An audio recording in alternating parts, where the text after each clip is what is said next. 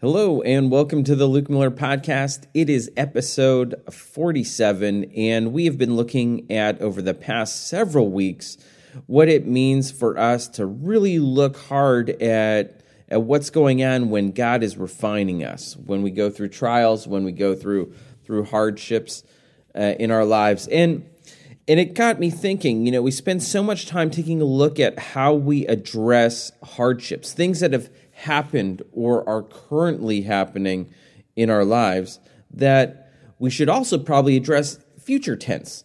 Uh, and and maybe for that that would be looking at the fears that we have in our own lives, and and so it's very easy for us to identify hardships or trials and then say, okay, this is where God is refining me. This is where God is really working on me. As we look to the future, often there's fear in saying, well, I don't want to go through that refinement process. I don't want to go through something that I know is going to be difficult. I would like the easy way.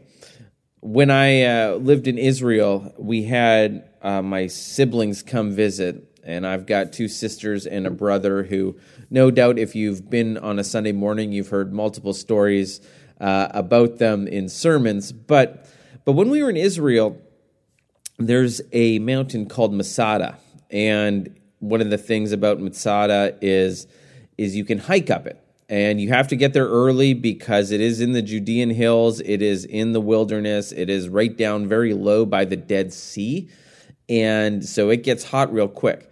And I thought it would be a fun experience for us to go and hike that together. Now, the problem was is that there was also a gondola and I know that my sisters would feel that the gondola was a much better experience. But I knew what was a better experience for my sisters, so I decided that I wouldn't tell them about the gondola. If you hiked up the right side of the mountain, you wouldn't even see the gondola.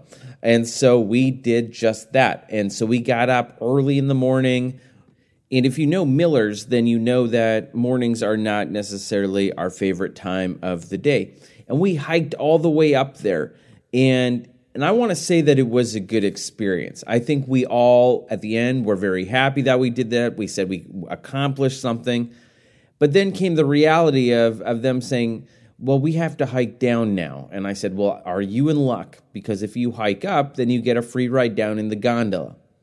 And let me tell you, at the mention of the gondola, I almost got thrown off the mountain, knowing that we could have been up the hill in 5 minutes rather than taking about an hour and a half uh, straight up the hill. I think we approach fears the same way. When we see that there is something on the horizon, we think, well, there's got to be an easier way in which we can do this. You can take it any way, whether it's that list that you know you've been trying to do around the house and there's that one item on the list that you don't want to do, or whether it's in our own spiritual journeys as we kind of say to ourselves, hey, I know I need to work more on and just fill in the blank, but I'm already good at prayer, so I'm going to stick with that. Whatever it may be. Our spiritual disciplines work the the same way. And and we live in a world that is is very much filled with with fear, with anxiety, with with phobias. Uh, and and as we take a look at this, I mean, there are phobias out there for uh, for all sorts of uh, things. Uh, when you look at the top 10 list of things that people are afraid of the most and fear the most, uh, number nine, you see something called brontophobia, which is not a fear of brontosauruses. That would be very high up on the list, if weirdly, uh, but it is uh, it is terror of thunderstorms and claustrophobia is number five of confined spaces. And number one, I'm glad to know that I am not alone in this, is fear of spiders. Uh, and so, uh, so I mean, there are there are other phobias that we can see. Uh, there is, I mean, uh, ecclesiophobia, which is the fear of church, and and most of that is born out of of experience, right? Uh, and maybe there's a fear of of convicting sermons. I don't know, but but you may have phobias. I mean, we've all experienced fear at one time or another. Uh, one person writes that that fear is the oldest and strongest emotion of mankind. Uh, and, and the nation of Israel had an intense fear uh, that, that they were afraid of giants. Uh, and and I, I like to, to borrow the phrase from Max Lucado's book, Facing Your Giants, right at the very beginning of, the, of this. If you, if you get this, you'll, uh, you'll hear it, is that we need to really focus on the giants in our lives, you know, uh, and, and focus on God. All right? So when we focus on our own giants, that what our own tendency is, is that we'll stumble. But when we focus on God through uh, whatever fear we may have, those giants seem to fall away. And, and we're going to look at perhaps one of the, the best known Bible stories of all time. Uh, and, and so we're going to take a look at David and Goliath. Probably if we're talking about fear and the fear of giants, David and Goliath is a great story for that. Uh, it's in 1 Samuel chapter 17. As we read the account, the Philistines were, were the arch enemies of Israel and had gathered for war against God's people. And notice in verse 3, the Philistines occupied one hill and the Israelites another, and the valley was between them. Neither side wanted to come down into the valley where they would be vulnerable. Now, I can say, as a person who's actually been at this exact uh, valley, it is actually quite the setting. Uh, you can see uh, where each army would have been camped. And you can also see as our story comes out, uh, comes to pass, where Goliath would come out and how the valley is shaped in a natural amphitheater allows someone to shout from the bottom and to be very much heard from the top. So this is very much a, a real place as we look at at this valley and, and see the, the story. But as we walk through this encounter, I want us to draw out different strategies to help us to be able to go down the valley metaphorically and meet our fears head on. It's something that that was a challenge with Goliath. It was the challenge uh, that David and Israel was having a problem with, right? And and so there's some things that we can see from from David's story and from Israel's story that really shed light on on some ways in which we can develop our own strategies to go head on into the fears that we may have. And, and this is very much universal, whatever those fears may be. So, uh, again, as we walk through this story, we can draw out some of the strategies that we can take in our own lives. The number one being is describe our problem. We see this in the Psalms. Uh, we see this uh, where immediately they identify the fear when they go to God.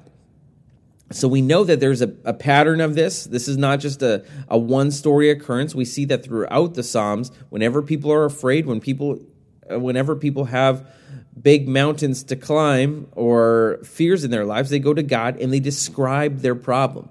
In verse, verses 4 to 7, we read about the Philistine champion named Goliath, who was more than two feet taller than uh, Shaquille O'Neal. If you uh, know, if if you've ever been walking around a Shaquille, Shaquille O'Neal, most commentators estimate that he was probably about nine feet nine inches tall, and he was decked out in army in uh, armor that probably weighed about 125 pounds. Was armed with a javelin and a spear. He also had a, a shield bearer out in front uh, and and this guy came to challenge the Israelites to smack to a to a fight, and he would shout out blasphemies against God. Have you ever noticed that the enemy is well armed? that your fears are usually well armed, and and that's probably something that we need to to identify. As we describe our problem, you know, when Satan attacks us, it is it is not just a, a light attack. He comes well armed, knowing your fears uh, and, and knowing what, what hurts you the most. And, and so, us being able to go into battle realizing that our enemy comes well equipped on, on trying to destroy us, uh, it helps us in describing the problem that we're in. When I was in Toronto, I was working at a, a restaurant, and and it was where the Toronto Raptors uh, NBA team would usually come after games. Uh, and and there's a guy playing for the Raptors at that time who was 7 1. His name was Chris Bosh. And I remember him coming in one day and it was raining outside and he handed me his trench coat. And I kid you not, his trench coat was bigger than I was. I had to carry it above my head so it wouldn't touch the floor when I was when I was hanging it up for him. Right? And I mean, there was such a size difference. Now add another two feet onto that. He was seven one. Add another two and a half feet onto that, and you've got where Goliath is. In verses 8 through 10, Goliath lays out the challenge. And look at verse 10. This day I defy the ranks of Israel. Give me a man and let us fight uh, to fight each other. And the word defy is uh, actually used six different times in this passage and means to treat with contempt or treat with scorn, to taunt, to ridicule, to humiliate. So what Goliath was proposing was quite common back then. It was a one on one contest with the winner take all. Each side would send a representative to the valley and the two would fight.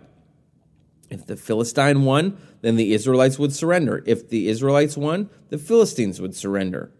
The problem is that no one wanted to engage with a giant who was ha- who had 125 pounds of armor that was fully equipped and and was ready to destroy and was angry at that matter. And according to verse 11, it says that, that Israel was dismayed and terrified. I mean, these are powerful words for a nation that had God as their leader, but it shows how their own emotion had actually creeped into the situation. And this problem wasn't going away either. In fact, verse 16 tells us that Goliath had come out to challenge them 80 times every morning and every night for 40 days. I mean, give it to Goliath. That's a lot of insults that you actually have to start thinking of if you think they're only going to come out after the first week. 40 days. Uh, I mean, and in the Bible, 40 days is often associated with periods of testing and trial. All right. We, we see this uh, in the wilderness. We see this as Jesus was tempted in the wilderness as well. 40 years uh, for Israel in uh, in the wilderness. Uh, and, and so we see that, that this is a common number that is, is used. And the question before them was would they flee from Goliath or would they put their faith in God? And according to verse 24, they all ran away in great fear. Uh, and I think intimidation is our, our major battle when we face giants. Um, and, and what that looks like for us as we look ahead into the future and we see that there's something coming up ahead that we are going to fear that is going to be tough, our own emotion and our own fear, our own intimidation of seeing, of, of not wanting to face this is often that the, the biggest problem that we have when facing our giants. So the question that we probably have to ask ourselves is what giant are you facing today? In what area do you feel the most intimidated? In, in what part of your life do you feel the most overwhelmed? What problem is just paralyzing you with fear right now? What is the first thing you think of in the morning and the last thing that fills your mind before you go to bed at night?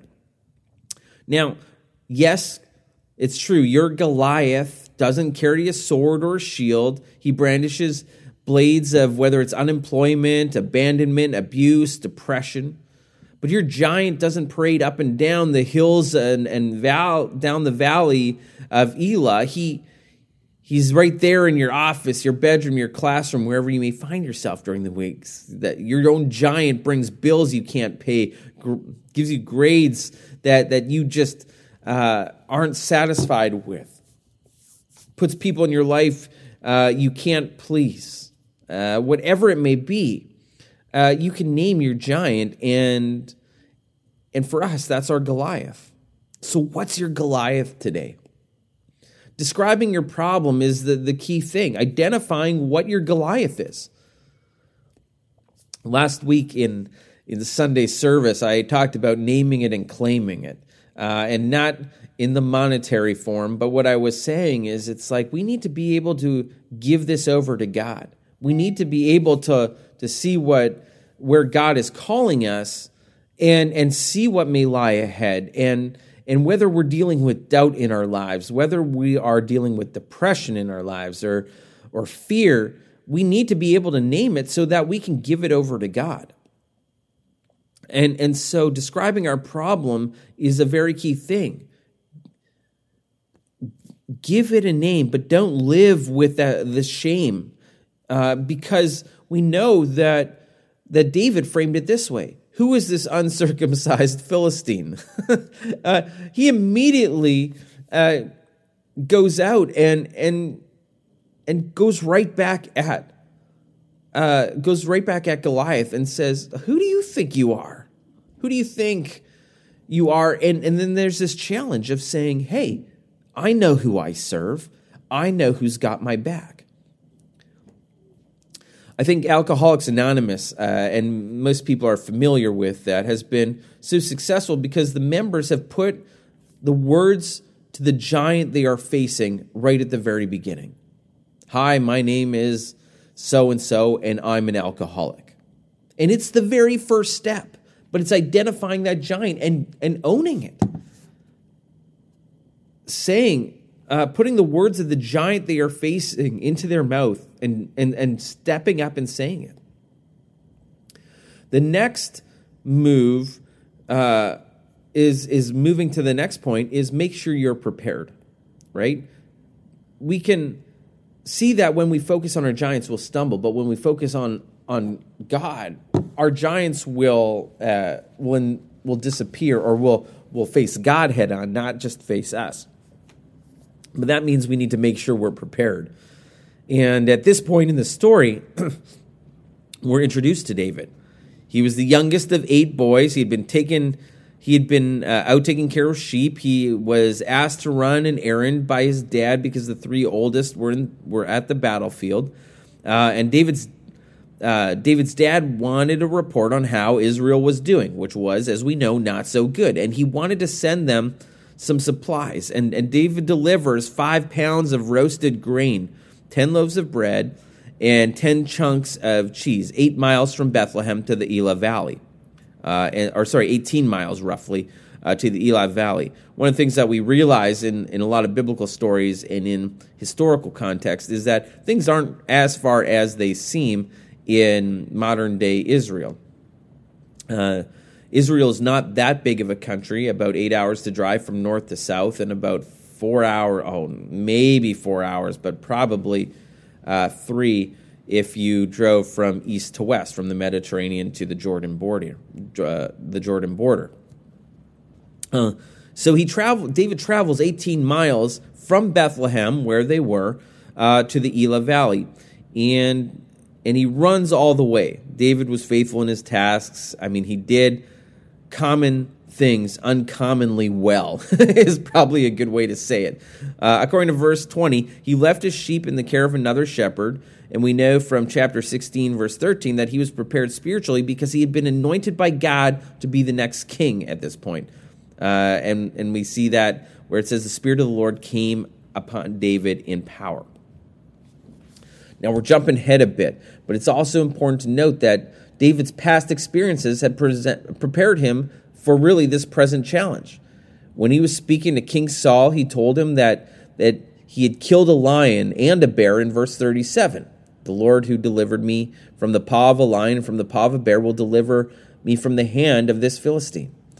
Incidentally, we know that David was, uh, we know David was battle ready from what shepherds would face on a day in and day out uh, time frame. But however, he was not necessarily prepared on his own to go into battle, yet he was declaring he was going into battle. What was different? And, and this is where I really believe that it stands out for us is we see that yes, Israel. David saw who uh, the Philistines were. He knew who God was, and because of he, how he knew who God was, he knew that he had been anointed by God. He knew that he had the Spirit of God. He knew that he was prepared for whatever God would put in his path. The challenge for us is to draw on God's past faithfulness in our lives and don't discount what God is doing right now in your life. One commentator puts it this way this is often God's pattern for preparation. He calls us to be faithful right where we're at, then uses us uses our faithfulness to accomplish greater things for him in the future. So, so take that into consideration, and He's preparing you for battles tomorrow. Be faithful to what He's called you to do and be filled with God's Spirit. Everything that David accomplishes is through the Spirit of God. And, and make sure you are totally sold out on, on God in this. One way you can uh, do this, as we said, is publicly express your commitment to God. Uh, as a Christ follower, we do this through baptism. Uh, and and if you are out there and you are wanting to be baptized, this is let me just put in that plug that hey, it's one of those things that you need to just get done and publicly declare who's going before you in and and the God you believe in. Uh, and so baptism is one of those key components uh, to that in our own Christian walk. Another thing that that I as as we continue taking a look at this is let's make sure we don't look down on on others who may be dealing with fear, but rather come alongside them. It's a challenge that we need to uh, to to to face in our churches, in our community, is to be able to say, "Hey, everybody brings value to the community that we call church. David here was chosen for his character, not his credentials. He was chosen for his faith, not his physique. He knew uh, this to be true. You know, focus on giants. Uh, focus on your giants, and, and if you do it only on yourself, then you're going to stumble. The moment you put God between you and those giants, you're going to see that victory. Uh, and so, again, understand that whatever fears you may have, um, you're being chosen for your character, not necessarily your credentials, and, and for your faith, right? And this is where we see see David. And so, as we head into next week, and we're going to continue through this story because I realized, of course, about halfway into this that uh, I've got plenty more to say about this. I know, surprise, surprise. Uh, but as we go, we're going to continue through this 1 Samuel 17 uh, and, and really take a look at, at how we can start to overcome fears in the future. We've spent so much time dealing with it in the past and our struggles and what's maybe happening in the present right now. But now we can say, knowing how God refines us, how can we really start to address some of those fears we know are coming down, uh, coming down the road? Uh, and so, so ask yourself today, what is your giant? Who is your giant? Uh, name name your problem. Name the giant that you are facing or going to be facing. Uh, and and I can tell you that part of that now is is not only naming it, but make sure that you are prepared. And we're going to talk about more how we can do that uh, next week as we continue on with this. But let me finish with there. And I'm looking forward to next week as we continue on in 1 Samuel chapter 17. So take care, have a great week, and I will see you next week.